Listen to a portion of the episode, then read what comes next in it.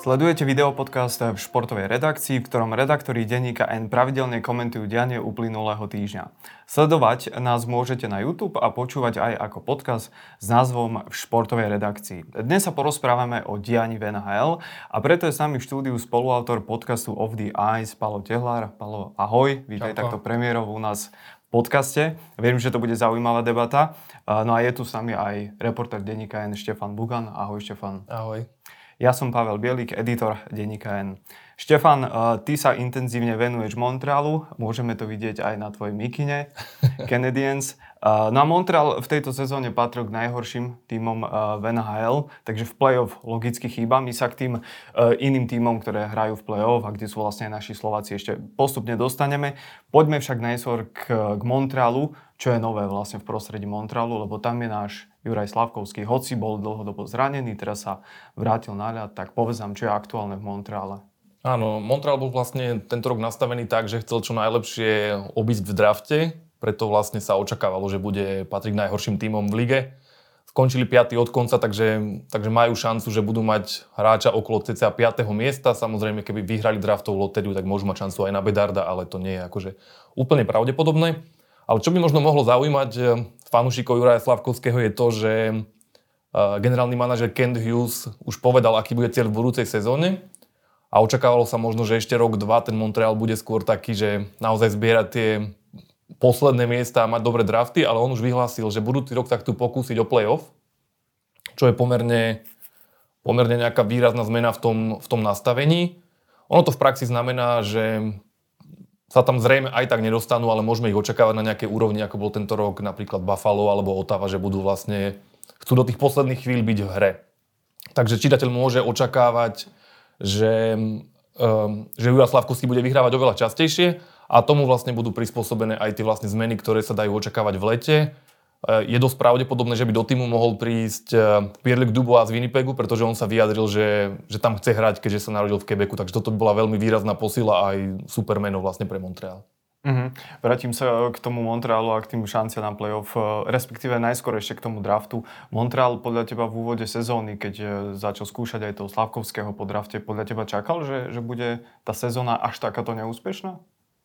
Očakávalo sa to. Oni ani sa tým vlastne netajili, že sú s tým aj celkom spokojní, keď sú vlastne tak nižšie, nižšie v tabulke. Aj Ken Hughes povedal, že, že víťazstva nás síce tešia, ale iba do istej miery a prehry nás síce mrzia, ale tiež iba do istej miery. Čím vlastne poslal odkaz tomu týmu, že bolo by fajn skončiť nižšie, ale samozrejme snažíme sa v každom zápase. No ale tým, že mali ten tým slabší, tak bolo pravdepodobné, že budú prehrávať, navyše sa k tomu primotali rôzne zranenia Takže nebyť zranení, možno by skončili o pár miest vyššie, ale taký bežný fanúšik v Montreale by si možno prijal, aby boli ešte o pár miest horší. A čo im podľa teba chýbajú, aby napríklad sa mohli potenciálne dostať do play-off, alebo minimálne v tej budúcej sezóne bojovať uh, o play-off? Lebo ty si zvykol, aj keď Jura ešte, ešte hrával, keď nebol zranený, sledovať naozaj každý zápas pomerne detailne, aj, aj e, sa snažíš naozaj akože informovať čitateľov denníka N o tejto téme, tak čo podľa teba možno chýba tomu Montrealu, aby, aby dokázal viac bojovať o to playoff ako v tejto sezóne? Oni vlastne čakajú, kým tí talentovaní mladí hráči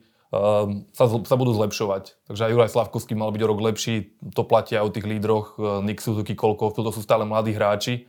Takže toto je jedna vec.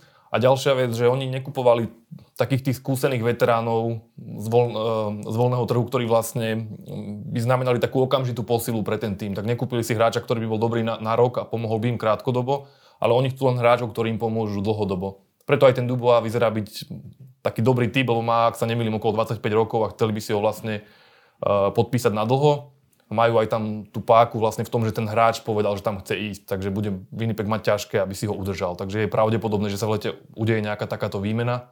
Takže tým, že povedali, že chcú ísť na playoff, je možné, že ten tým posilnia a navyše im to umožňuje aj situácia v platovom strope, pretože sa zbaví, zbavia teraz ehm, kontraktov Druina, Dadonova, Monehena. Je možné, že vykúpia Hoffmana spod kontraktu a tým pádom budú mať vlastne veľa peňazí. Časť z nich musia minúť na Caulfielda, ktorému musia dať veľ, veľký kontrakt ale stále im peniaze nejaké zostanú a vďaka tomu môžu možno nejaké dve dobré posily zohnať a vďaka tomu už by mohli byť konkurencieschopní. No a čo ten draft, ktorý, ktorý bude už skoro, respektíve myslím niekedy pred letom, má jún... Koncom júna, áno. Áno, áno. Uh, do akej miery ten draft môže ovplyvniť budúcnosť Montrealu?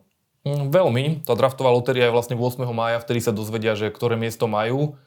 Ktokoľvek získa Conora Bedarda, tak, tak ho to ovplyvní na najbližších možno 15 rokov. To je proste generačný talent, takže to je veľká vec. Ale potom sú tam aj miesta 2, 3, 4, ktoré sú veľmi zaujímavé. Tam je Leo Carlson, uh, Rus Mičkov a Adam Fantili. A o všetkých troch sa hovorí, že vlastne v minulých troch sezónach by každý z nich bol draftovou jednotkou. Takže to je vlastne zo štvrtého miesta môžete, môžete mať lepšieho hráča ako Juraj Slavkovský. Takže preto aj ten Montreal, tým, že skončil až 5. a teoreticky sa môže stať, že bude vybrať 6. či 7.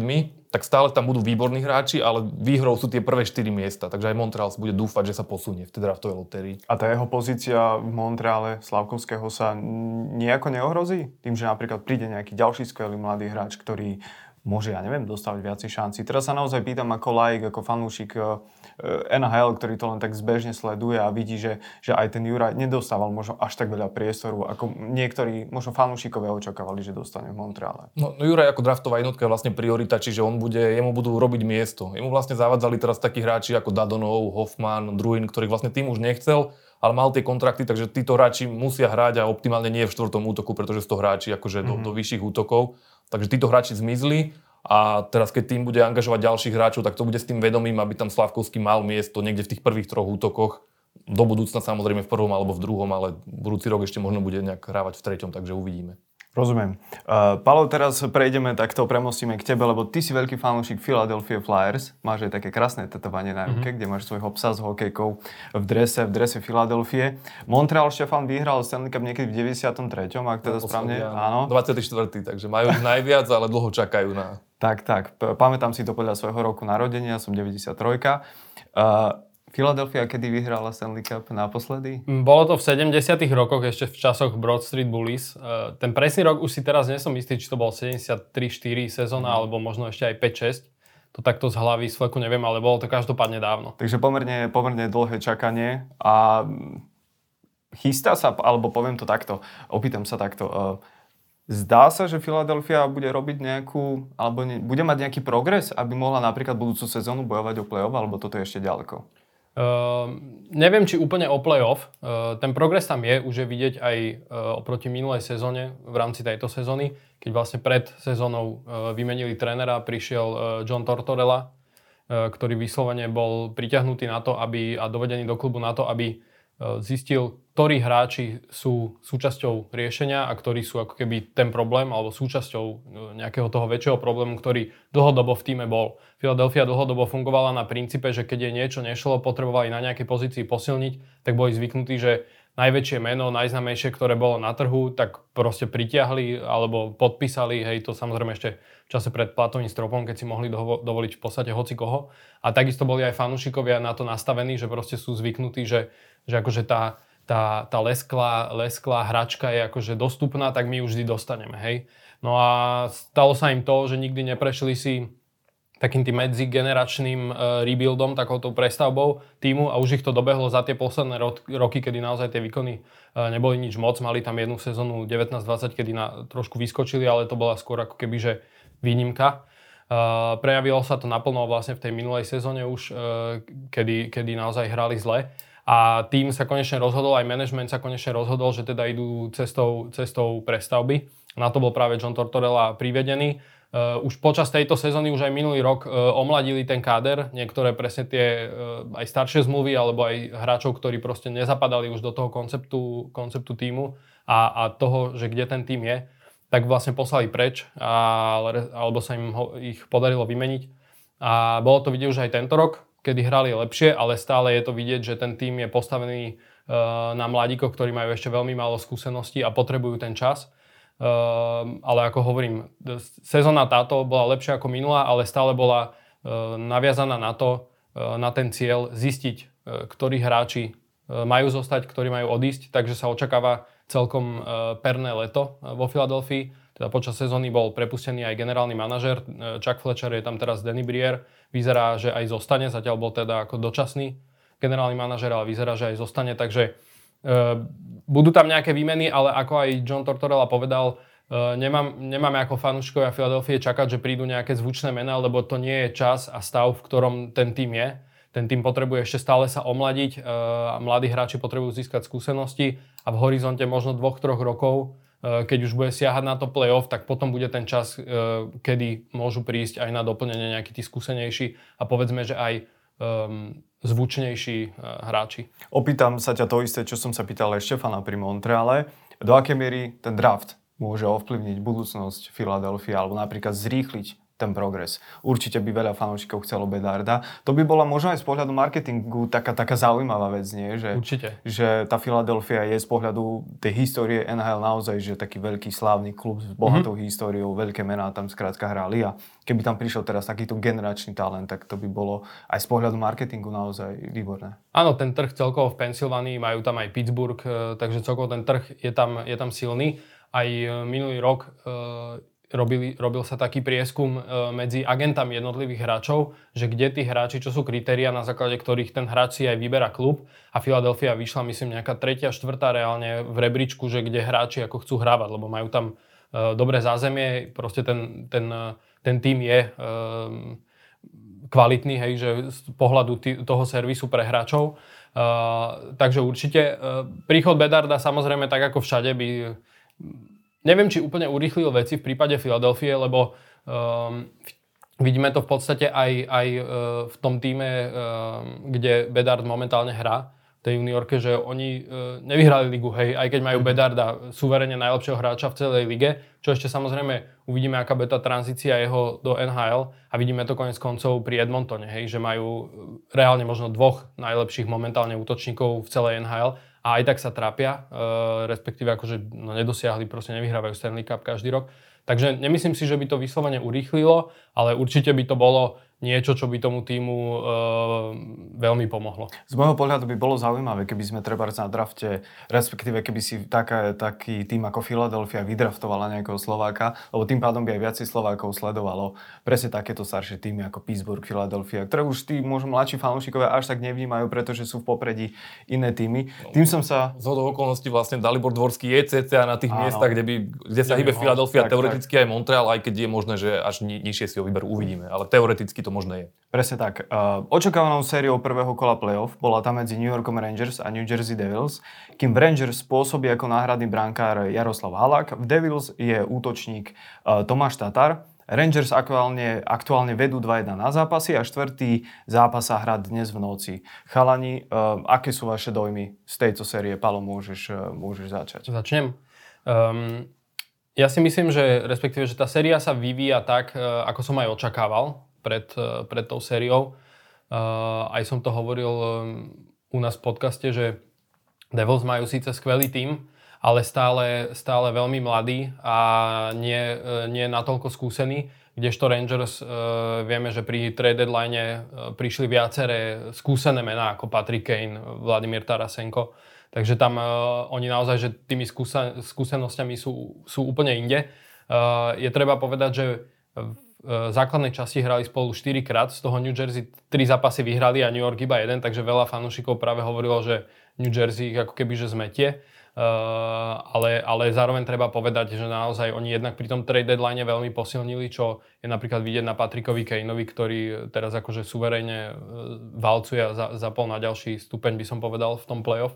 Takže z môjho pohľadu sa vyvíja uh, tak, ako som očakával. S tým, že Devils majú e, dobrý tým, aj zaujímavý, hrajú naozaj pekný, rýchly hokej, e, ale myslím si, že, že na to playoff sú jednak ešte nie úplne dozretí a zároveň si aj myslím, že aspoň z môjho pohľadu, um, že sú možno trošku, a nechcem, aby to vyznelo zle, keď to poviem, že sú mekí, ale akože um, nemajú proste dostatok uh, hráčov s tou tvrdosťou do play-off, že vidíme aj teraz v tom play-off, že to kozisko je akoby ešte, ešte menšie ako v základnej časti, lebo naozaj e, nie je vôbec priestor e, na to mlade, hrá sa veľmi tvrdo, že konec koncov oni priviedli týma Majera pred e, pre, prestupovou uzavierkou, ktorý jednak teda je veľmi produktívny hráč, e, teda zatiaľ bol v základnej časti Základ. v play-off nie, ale však k tomu sa dostaneme.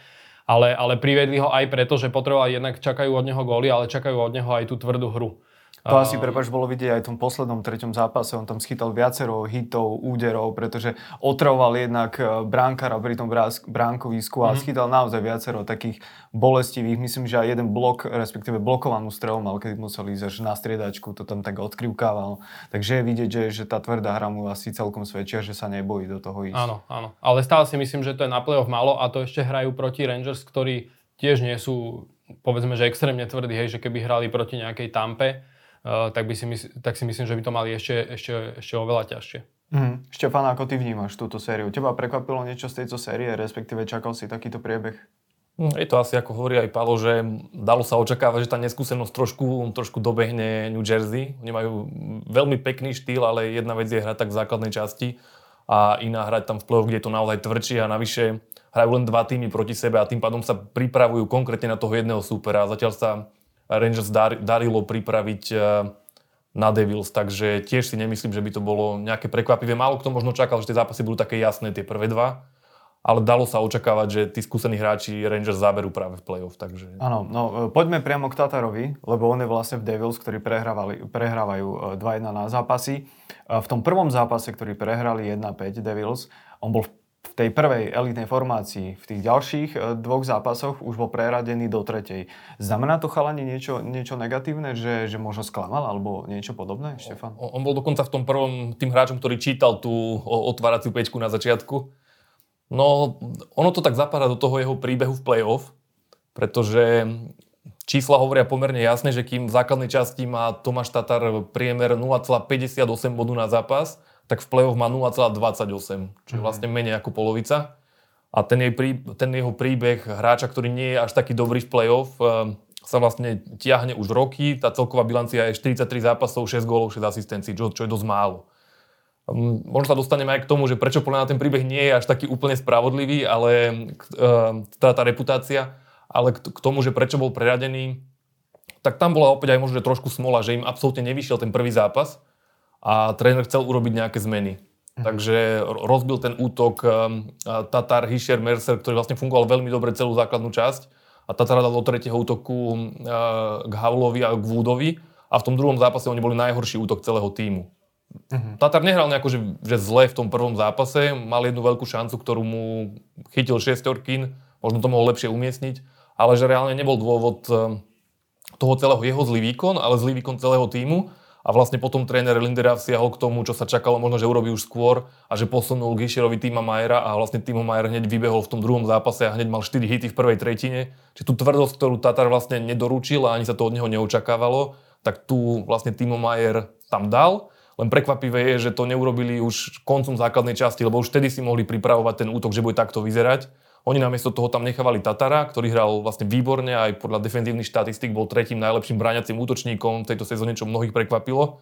No a jeden zápas nevyšiel a hneď vlastne trošku spanikárili, lebo to bol veľmi zlý výkon a Tatar išiel do tretej formácie a vlastne mne aj zostal, aj keď sa mu opäť zmenili spoluhráči, lebo teraz hral myslím, že s Mercerom a s, Me- s McLeodom v tom treťom, záp- Áno. treťom zápase. Áno, môžeme poznamenať, že aj počas sezóny sa Tatar nejako prechádzal z tej prvej formácie do druhej, do tretej. Boli tam skrátka nejaké zmeny uh, aj počas sezóny? Boli, ale väčšinu toho času bol práve s Hišerom, čo je, čo je kapitán a líder, aj výborne defenzívny útočník a s Mercerom, že mali, mali chémiu, sa hovorilo. Aj teraz sa viacerí fanúšikovia Devils s tým neboli spokojní, že nevidie nám jeden zápas a my vlastne zahodíme to, vďaka čomu sme urobili klubové rekordy v počte bodov a víťazstiev. Takže ja by som povedal, že má opäť Tatar trošku vplyv aj smolu, že hneď opustil tých najlepších hráčov už po jednom výkone, ktorý z jeho strany ani nebol, že vyložene zlý podľa mňa. Áno, ja si pamätám, keď mal eh, Devils mali takú niekedy v závere časy takú nejakú zlú periódu, nejaké zápasy prehrávali, aj sa bodovo, respektíve golovo trápili a, a nejaký novinár z Atletiku vtedy napísal, že najlepšie by bolo vrátiť sa späť k tomu systému, kedy bol Tatar s tými spomínanými spoluhráčmi v elitnej formácii a vtedy im to naozaj fungovalo. Aj, aj Tatar mal, áno, vtedy bol dosť produktívny. Čiže e, môžeš ešte v krátkosti určite načrtnúť aj ten smolný príbeh e, Tatara v play-off a veď on aj v Montreale v istej sezóne, už neviem presne, ktoré to boli roky, bol vyradený vlastne pred playoff. Áno, vlastne mu sa to stalo už dvakrát, že vo Vegas aj, aj v Montreale vlastne sedel na tribúne počas, e, počas vlastne jazdy až do finále o, o Stanley Cup. Takže z toho vznikla tá reputácia. Ja som si pozrel, že úplne každú Tatarovú sériu, ktorú odohral vlastne od, od začiatku v, v play-off a zaujímavé je, že keď začínal za Detroit, tak um, tam to vôbec neplatilo, že by bol zlý hráč na play-off a to mal, pod sebou, to mal nad sebou Majka Babcocka, ktorý bol veľmi prísny tréner, až mal také despotické metódy, ktoré už veľmi nepatria do 21. storočia. Tak v prvej sérii Tatar ešte nebodoval, teda v prvom svojom play-off mal 5 zápasov 0 bodov, ale to sa dá pochopiť tým, že bol nováčik, ale potom ďalšie, ďalšie dva roky, síce nemal veľa bodov, myslím, že 3 a 4, ale jedenkrát bol druhý najproduktívnejší za Detroit a druhýkrát bol najproduktívnejší. A to v tom týme boli Daciuk a Zetterberg. Čiže tam sa nedá povedať, že by sklamal. Potom prišlo obdobie vo Vegas, kde prišiel do rozbehnutého týmu a samotný generálny manažer Vegas povedal, že Tatarovi vlastne nedali šancu uspieť. Že vlastne ne, nebolo pre neho miesto v tých prvých útokoch a v štvrtom útoku vlastne on nebol platný a tým pádom išiel na tribúnu. Um, potom prišiel Montreal, tam naozaj sa mu nedarilo. V základnej časti bol super, v play-off mu to nešlo, tak tam je to objektívne tvrdiť, že, že hral zle. Ale keď som sa bavil s novinárom Arponom Basu, čo je odborník na Montreal, tak on hovoril, že nikto k tomu nerozumel ani z tých novinárov, že prečo mu vlastne nedali dôveru ako tomu top útočníkovi, že možno keď mu 2-3 zápasy nevyšli, že, že nechajme ho, nech sa z toho dostane, lebo je náš kľúčový hráč. No ale hneď ho posadili, začali vyhrávať a zase Tatar bol na tribúne a tým pádom ten jeho príbeh pokračoval. No a teraz máme tri zápasy za sebou, ešte nebodoval a síce sa nedá povedať, že by nejako vyhorel, ale to, čo povedal aj Pálo, že oni majú mladý tým a očakáva sa, že tí veteráni v play-off potiahnu, tak Tatar je ešte možno pod väčším drobnohľadom, že tento rok by mal ukázať, že on aj v play-off dokáže posledný tým, lebo keď to neukáže, tak ťažko budú mať o neho záujem v budúcnosti týmy, ktoré chcú úspieť v play-off. Možno to budú mať skôr tie týmy, ktoré robia nejakú prestavbu a budú tam chcieť mať jedného takéhoto skúsenejšieho hráča. Ale teba ako zaujal alebo nezaujal Tomáš Tatar po tých troch zápasoch? Ja som, ja som e, súhlasím so Števom a uh, len dve veci som chcel ako keby že do, doplniť.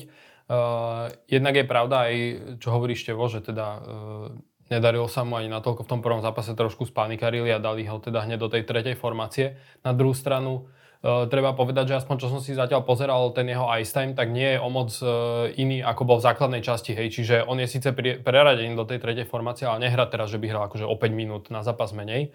Uh, a, a v tom vidím trošku, za tým vidím trošku to, že si myslím, že on bol možno preradený do tej tretej formácie aj kvôli tomu, že tréner Lindy Ruff sa snažil trošku um, rozdeliť tie, tých hráčov do formácií tak, aby boli tie formácie vyrovnanejšie. Lebo keď si pozrieme zostavu Rangers, tak oni naozaj tým posilnením Kejna a Tarasenka uh, sa dostali na takú úroveň, že oni tam reálne, že tri, minimálne tri z tých štyroch formácií sú naozaj, že skvelé, hej, že majú proste nabitú tú zostavu, keď to tak poviem. A, a myslím si, že, že možno trošku mohlo byť za tým aj toto, že chcel, chcel Lindy Ruff ako keby, že um, rozdeliť tú, tú sílu kádra akože do, viac, do viacerých formácií, tak to je možno prvá vec, ale áno, zatiaľ proste bod nemá. Treba ale zároveň povedať aj to B, že celkovo New Jersey sa zatiaľ nedarí dávať góly, dali v troch zápasoch zatiaľ iba 4 góly, čo teda um, ako keby, že ja pripisujem hlavný faktor toho, že že, ten, že tá séria zatiaľ sa vyvíja tak, ako sa vyvíja, je rozdiel v tej uh, brankárskej dvojici, hej, že keď si pozrieme Šesterkina, ako chytá uh, za, za Rangers a Vítek Vaneček, ktorému sa prvé dva zápasy nedarilo a trošku sa možno naplňajú aj tie obavy uh, pred playoff, že ako zvládne Vítek Vaneček uh, playoff. Predsa nikdy nehral toľko zápasov v jednej sezóne v NHL, zatiaľ mal do, vlastne do tejto sezóny mal najviac minulú sezónu, kedy hral 42 zápasov. Tento rok hral 52 v základnej časti a teraz začalo aj playoff, takže aj to vyťaženie môže trošku zohrávať úlohu. Aj sa o tom špekulovalo, že ako on obstojí teda v playoff a naozaj, že tie prvé dva zápasy ten tým proste nepodržal, lebo napríklad v prvom zápase New Jersey, čo sa týka uh, tej metriky expected goals, teda ako keby, že hodnotenie kvality tých šancí, keď si povieme, tak, uh-huh. tak New Jersey malo reálne viac uh, ako New York Rangers, ale prehrali 5-1, hej, kedy naozaj vtedy sa ho, veľakrát dá to pripísať aj teda brankárovi a celkovo obrane, hej. Ale teda bolo jasné z tých výkonov, že ne, nepresvedčil, aj nastúpil potom Akira Schmidt vlastne teraz už v tom treťom zápase, kedy vyhrali 2-1, ale znovu akože dali iba dva góly, hej, a tomu Šesterkinovi. Takže to je jedna z takých vecí, ktorá, e, na ktorú netreba zabúdať, že on má síce 0 bodov zatiaľ e, Tomáš Tatar, ale nie je to o tom, že by, že by tí ostatní hráči okolo neho mali 5-6 bodov, hej, dali proste zatiaľ iba 4 góly. Takže to je možno taká ešte druhá vec k tomu. Um, a Áno. Ja by som možno ešte nadviazal, že to presne čo hovorí, že chcú rozložiť tú silu tých útokov, tak vlastne áno, teraz mu to mohlo trošku vlastne aj poškodiť Tatarovi, ale vlastne predtým mu to dá sa povedať, že pomohlo, pretože keď si pozrieme, že Tatar hral v prvom útoku, ale to neznamená, že patrí medzi troch najlepších útočníkov New Jersey, pretože pod ním v útokoch hral najväčšia hviezda Jack Hughes, pretože ako dvaja centri nemôžu hrať Hischer s Hughesom spolu. Uh, Jasper Brett, ktorý hrá vynikajúco, aj Timo Mayer hral nižšie. Čiže vlastne aj to, že získali veľkú posilu Tima Majera a hral v druhom útoku alebo niekedy v treťom útoku, vlastne neznamenalo, že ten Majer hrá zle, ale že chceli rozložiť tú sílu. Takže teraz to vyšlo na Tatara, že on padol nižšie čo je vždy horšie, lebo každý chce hrať či už s Hughesom alebo s Hišierom, lebo dá sa povedať, to sú keby dva prvé útoky, keď máte takýchto top centrov a draftové jednotky. Mhm. Áno. Excel si ešte niečo. že je to vidieť aj napríklad Rangers, že Panarin hrá v druhej formácii, hej, a pritom m, mm, dá sa povedať, že je tam asi najlepší z tých útočníkov. Pastrňák v Bostone takisto. Pastrňák v Bostone druhá. A to je ďalšia vec, ktorú som chcel povedať, že um, Zároveň v play-off ten hokej je naozaj iný ako v tej základnej časti a je to vidieť e, na, na tej tvrdosti, na tom, ako je málo priestoru na lade a práve tu väčšinou e, zvyknú ako keby, že tí rozdieloví hráči sa ukazovať skôr tí hráči v tretej, štvrtej formácii a nie úplne tie, tie top hviezdy, lebo je to presne o tom, že keď už tie týmy proti sebe hrajú 5-6 zápasov v rade, tak už si dávajú pozor, už sa vyslovene zameriavajú aj taktiku na tie jednotlivé hviezdy a je to vidieť aj v tejto sezóne, keď napríklad Pastrňák má zatiaľ iba 2 body, hej, čo mm. v základnej časti dal 61 gólov, 113 bodov tuším. Takisto Bo Horvat, eh, New York Islanders má iba jeden gól, hej, ktorý bol privedený práve do Islanders s tým, že má im pomôcť uh, so strelbou. Saša Barkov na Floride 2 body. Takže viacerí hráči sú takto, čo, a to sú samozrejme ešte o, poviem tak, akože o úroveň vyššie, hej, v tej Určite. výkonnosti už ako Tomáš Tatar v tejto dobe. A, a nie sú na tom akože obodo, bodovo oveľa lepšie. A ako to vidíte pardon, s budúcnosťou Tomáša Tatara v New Jersey po sezóne? Môžeš pokojne, Paolo, ty. Bude to tam mať e, bude to mať ťažké, jemu však končí zmluva a, a práve to, že New Jersey má viacerých hráčov, ktorým končí zmluva, medzi nimi teda Timo Mayer, ktorého získali, a nedali za ňo zrovna málo e, opačnou cestou do San Jose, takže je dosť veľká šanca, že ho budú chcieť e, pod, podpísať. On má tu qualifying offer, on je ako obmedzený voľný hráč, takže keď budú chcieť ho podpísať, tak má qualifying offer na úrovni 10 miliónov, e, čo je naozaj veľký ten cap hit, teda akože mm-hmm. tá suma Platový do strop. platového stropu a plus majú Jespera brata, nepodpí- ktorému končí zmluva a ten naozaj má skvelú sezónu, takže jemu budú musieť zaplatiť možno raz toľko, ako má teraz Pladon, má tuším okolo 4, 4,5 milióna teraz alebo 5, takže jemu budú musieť zaplatiť veľa, plus takisto Erik Haula mu končí kontrakt a ešte aj v obrane majú nejakých hráčov, ktorým končí kontrakt. Takže ja, ja, keby som si mal typnúť, tak skôr si typnem, že, že v tom týme nezostane, pokiaľ e, by sa nedohodli naozaj na nejakom výraznejšom znížení e, jeho platu. Aby sa proste do toho platového stropu zmenil, lebo vieme, že aspoň vyzerá to tak, že aj tento rok ešte ten platový strop e, nepôjde o moc hore, takže nebudú môcť týmy ako keby v tomto moc špekulovať. Takže skôr, skôr si myslím, že asi nezostane.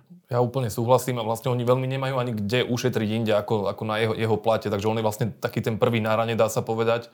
Navyše sa im tam ukazuje, že mladý Holc, myslím, ktorý by mohol dobre, dobre nahradiť e, a takisto potrebujú sa asi zrejme budú šetriť v obrane, pretože tam sa im tlačí Luke Hughes aj Šimon Nemec a vlastne môžu mať dvoch lacných hráčov, takže preto sa zbavia hráčov, aj ktorých sú, s ktorými možno sú spokojní ale budú potrebovať tie peniaze na týma Majera nájsť, takže ja si tiež myslím, že asi Tomáš Tatar, ak by nebol, ak by nešiel, že pod cenu, že by zobral naozaj nižší plat, ako si zaslúži, tak asi skončí. A zmeniť by to mohlo toto play-off, keby ho mal fantastické. Napríklad, že by si povedali, že toho Tatara potrebujeme, že hral výborne v prvom útoku v základnej časti, v play-off ukázal sa ako ten líder, ale ak v play-off bude bodovať slabo, tak si povedia, že k tomu takému mladému jadru že budú potrebovať veterána, ale iného, takého, ktorý je dobrý aj v play-off. Nakoniec kvôli tomu napríklad aj týma Majera brali a, a tak.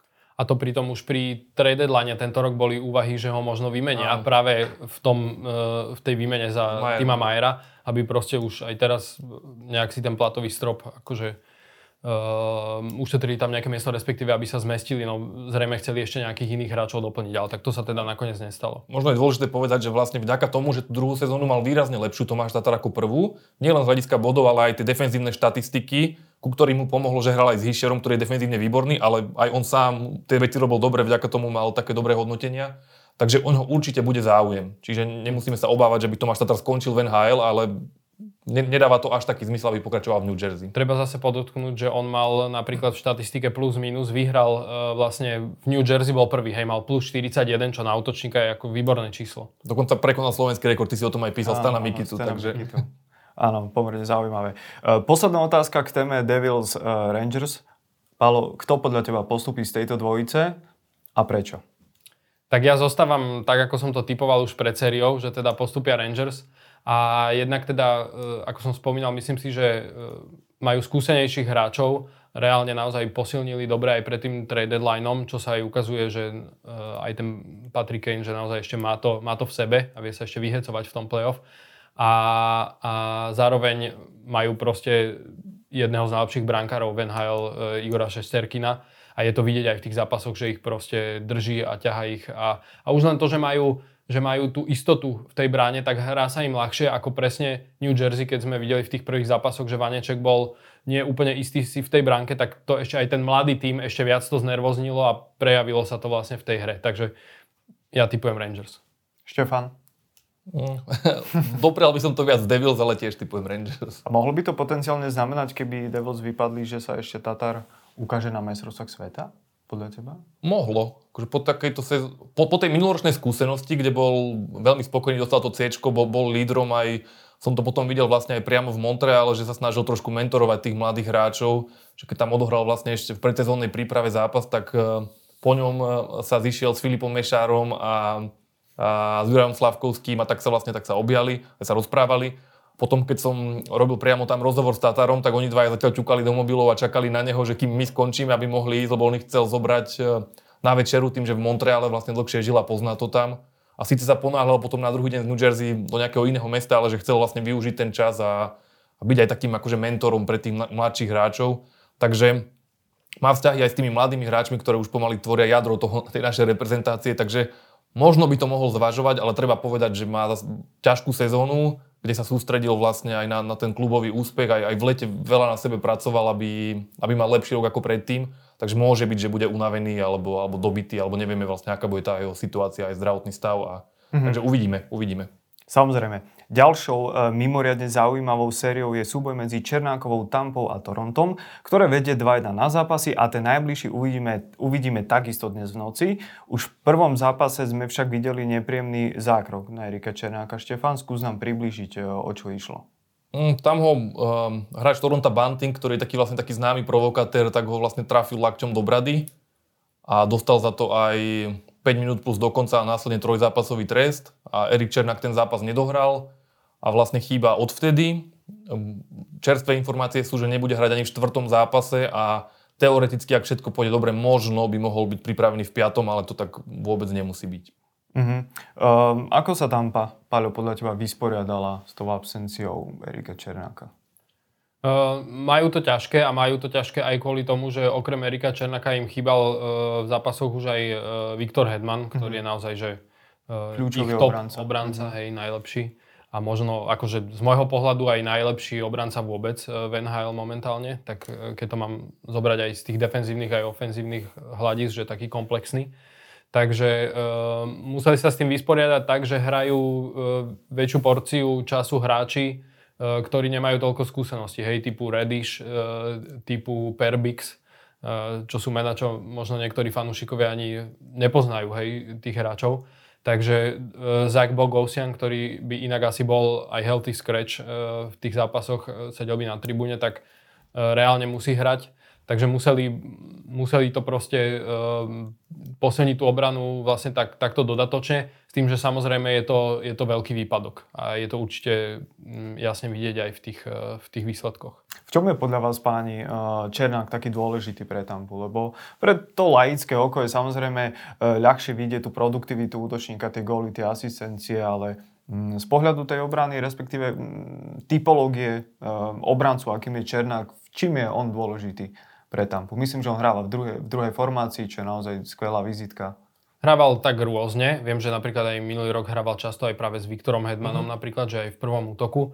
Uh, potom viem, že chvíľu aj so Sergačovom ho dávali. Uh, viac menej skúšajú ho, respektíve dávajú ho hravať uh, s takými tými ofenzívnejšími obrancami, lebo on je naozaj taký defenzívny typ obrancu, čo práve naberá na dôležitosti v play-off kedy, ako sme spomínali, je oveľa ťažšie dať tie góly a bráni sa oveľa, oveľa viac, blokujú sa strely viac, hrá sa viac tvrdo. On je jednak veľký, silný obranca, blokuje veľa striel, má veľa hitov. Minulý, minulý, minulý rok mal v 23 zápasoch 45 zblokovaných striel a plus 84 hitov pridal v playoff e, v tých 23 zápasoch. A tento rok už vlastne odohral 9 minút iba v tom prvom zápase a stihol 3 zblokované strely. Takže on naozaj, že e, tá jeho fyzickosť a, a ten fyzický štýl hry v tom playoff je, je, naberá ešte viac na dôležitosti a zároveň to umožňuje tým jeho partnerom v obrane, ktorí sú viac ofenzívne ladení, aj v tom útoku vlastne si do, dovoliť viac, lebo vedia, že Erik je za mnou, keď náhodou ja prepadnem, tak je ešte tam, hej. Mm-hmm. A on vlastne zvykne brániť, že úplne najlepších hráčov, najväčšie hviezdy a aj, aj v zámori sa hovorí, že, že nedocenený. Teraz sa to riešilo, keď sa zranil. Takže ľudia si až tak neuvedomujú, aký je skvelý a to je možno aj tým, že naozaj viac si všímame tie góly a asistencie. Možno to aj vysvetľuje, že prečo bol Juraj Slavkovský hokejistom roka na Slovensku a nie Černák. Hoci Černák je, to asi nemusíme baviť o tom, že náš najlepší hokejista momentálne v NHL, Samozrejme Jurajovi pomohlo, že bol najúžasnejší hráč Olympiády, to je veľká vec a draftová jednotka, čiže nespochybňoval by som to, že Juraj Slavkovský vyhral, len to chcem akože tak zdôrazniť. Aj tá že... popularita robí, robí svoj. Presne tak, že keď dáš dva góly, tak sa o tom ľudia rozprávajú a keď zblokuješ tri strely, tak sa o tom možno rozprávajú menej. Hej. A napríklad ja som bol osobne prekvapený, keď jemu končila zmluva vlastne e, minulý rok, myslím, a v lete podpisoval novú zmluvu s Tampou a zároveň podpisoval aj Sergačev novú zmluvu. Sergačev dostal na, myslím, okolo 8 miliónov zmluvu a Erik Černák okolo 5 alebo 6, mhm. čo ma prekvapilo, lebo ja, mm, keby som bol tak minimálne ich považujem ako keby, že za rovnocených s ohľadom na prínos tomu týmu, lebo Sergačov je zase ofenzívne ladený obranca, však tiež e, výborný, a zase Erik Černák ten defenzívny, ale z pohľadu prínosu pre tú hru e, mne prídu ako keby, že rovnocenný, tak som bol napríklad prekvapený, že tam mi prišiel ako nedocenený, hej, že pri tej pri tej zmluve. Uh-huh. Tieto oba týmy sa stretli aj minulý rok v prvom kole playoff, vtedy Tampa vyhrala v 7. zápase, myslím, že to bolo 2-1. E, v čom je podľa vás, páni, táto, e, táto séria iná oproti, oproti tej minulej? Respektíve môžeme si to rozobrať na možno uh, silu tých dvoch kádrov. No, no veľký, akože veľký faktor je podľa mňa naozaj, že chýbajú tí dvaja kľúčoví mm. obrancovia, ktorí robia veľa defenzívy, lebo prvý zápas Tampa vyhrala a opäť sa začalo tak hovoriť, ako sa, mnohí sa aj posmievajú tomu Torontu, že nevedia prejsť cez to prvé kolo, takže opäť, že zlyhávajú a pritom majú teraz, um, ako sa hovorí, to okno, keď by to mali vyhrať, niekedy, či už tento rok, budúci o 2, o 3 roky, lebo potom logicky tam um, pri platovom strope tak sú výkony tých tímov taká sinusoida a momentálne Toronto je, je hore na tej sinusoide. Už minulé dva roky možno bolo hore, keď sa mohlo niečo pokúsiť. Samozrejme, kým má Austin Matthews najlepšie roky a aj ten tým okolo neho je dobrý. Takže, takže napriek tomu sa zdalo, že začal lepšie Tampa, len potom, keď im zrazu vypadli tí kľúčoví dvaja defenzívni obrancovia, tak uh, Toronto začalo mať návrh a to možno môže byť aj taká kľúčová vec, že ak ten Černák bude chýbať dlhšie, tak to môže byť jeden z tých takých, jedna z takých tých drobných vecí, že pre ktoré Toronto možno vyhrá. A plus ja by som doplnil, eh, že tie minulé roky, hm, podľa mňa Toronto no, stroskotávajú v tom playoff eh, v podstate dlhé roky na tom, že nemajú hm, kvalitného brankára, mm-hmm. respektíve, že nemajú takú tú oporu v bráne, hej, lebo keď si pozrieme tie posledné roky, um, že kto vyhrával Stanley Cupy, tak proste ten kvalitný brankár tam musí byť, hej, že však vidíme to v Tampe na Vasilevskom, ktorý bol schopný uh, tú Tampu každý ten rok potiahnuť reálne do finále za posledné 3, 3 roky trikrát. To je jedna vec, ktorá, a to je podľa mňa vec, ktorú napríklad stále sa im nepodarilo vyriešiť. Hej, že prišiel, prišla síce úplne nová brankárska dvojica, uh, Jack Campbell čakali od neho, uh, ktorý minulý rok hral ešte v Edmontone a mal dobrú sezónu v Edmontone minulý rok, tak čakali od neho, že proste ich tam podrží. Uh, ale to sa, to sa nestalo a teraz vlastne Ilya Samsonov, ktorý tiež prišiel ako nový, tak tiež práve v tom prvom zápase uh, nepodal moc dobrý výkon a teda ani v tých ďalších nebol úplne presvedčivý. Možno v tom, v tom druhom možno trošku lepšie, ale aj teraz v tom treťom, čo síce Toronto vyhralo, ale nebol to úplne presvedčivý výkon toho Samsonova. To je jedna vec.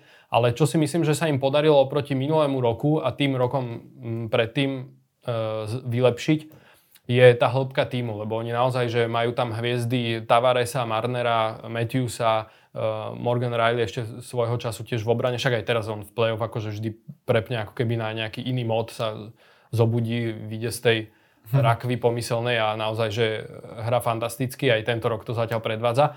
A, ale mali problém vždy k ním doplniť ako keby, že tie, tie, tú tretiu, štvrtú formáciu. To je presne to, kde Tampa ich prehrávala a kde Tampa reálne ako keby, že poražala aj tie druhé týmy, aj tie minulé sezóny. A, a toto bola taká vec, ktorá Torontu podľa mňa vždy chýbala a tento rok sa im to do, ne, do istej miery podarilo celkom dobre e, doplniť. Prišiel Ryan O'Reilly zo St. Louis, ktorý naozaj má, myslím, 5 alebo 6 bodov v tých e, prvých 4 zápasoch. Pritom mal tam aj taký ten vyrovnávajúci gól mm-hmm. tesne pred koncom zápasu, že naozaj on je ten, ktorý pred tou bránkou tam bojuje. E, je to víťaz Stanley Cupu zo St. Louis, e, myslím 2017, takže on má aj, má aj tie skúsenosti. To je jedna vec. Noel Achari výborne zapadol, takisto, takisto zo St. Louis, zase, zase taký ten typ hráča, ktorý v playoff ide proste do, aj, aj do možno na prvý pohľad stratených pukov pri Mantinelli, ale ide tam a, a bojuje.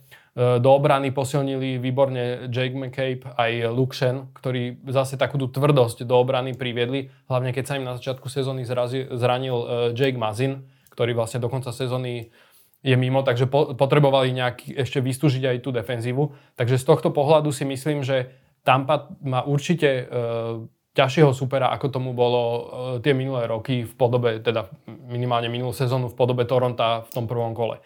A, a je to taká vec, že vieme, že Kyle Dubas, čo je generálny manažer uh, Toronta, končí mu zmluva, nemá ešte podpísanú novú a práve sa hovorí, že veľa záleží od toho, ako dopadnú, že či cez to prvé kolo prejdú alebo neprejdú.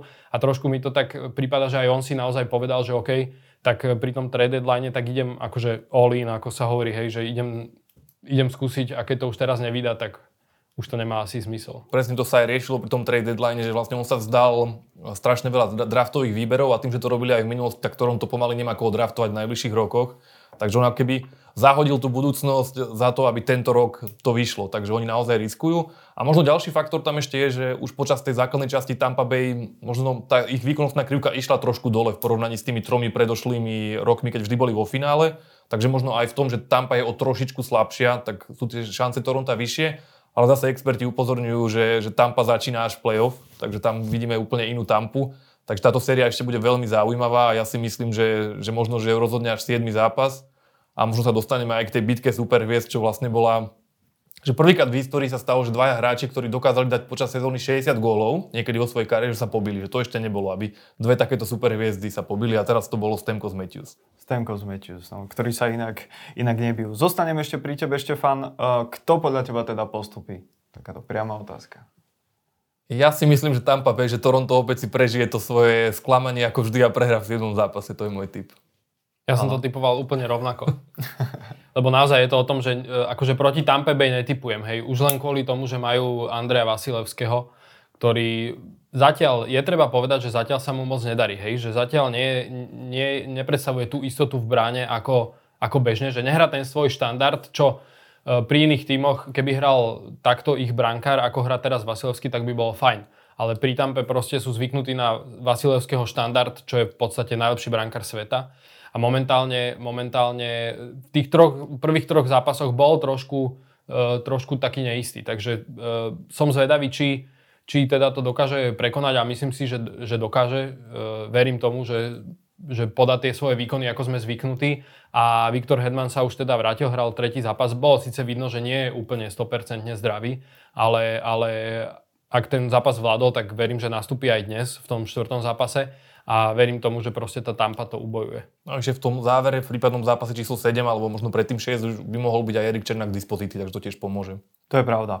Prejdeme ešte nakrátko v závere k, sé- k sérii medzi Bostonom Bruins a Floridou Panthers, pretože sa na internete šírilo pomerne také vyostrené video medzi uh, útočníkom Floridy Matthewom Tkečakom a Čechom Tomášom Nosekom z Bostonu. Uh, Štefan, približujem teda, čo sa stalo. No vlastne Matthew Tkečak vulgárne nadával manželke Tomáša Noseka a potom veľa ľudí pobúrene reagovalo, že to je vlastne mizogynné správanie a že aký odkaz to dáva nejakým mladým dievčatám alebo aj, aj ženám, ktoré vlastne sledujú, sledujú hokej. A zaujímavé potom boli tie reakcie, ktoré prišli potom, že vlastne um, ľudia z Bostonu priamo, že tréner Montgomery a takisto aj Brad Marchand, ktorý je tiež akože celkom známy provokatér, tak oni vlastne oni nekritizovali toho Kečaka za tie slova, ale oni kritizovali, že, že sú všade mikrofóny, teda že toto by mikrofóny nemali zachytávať.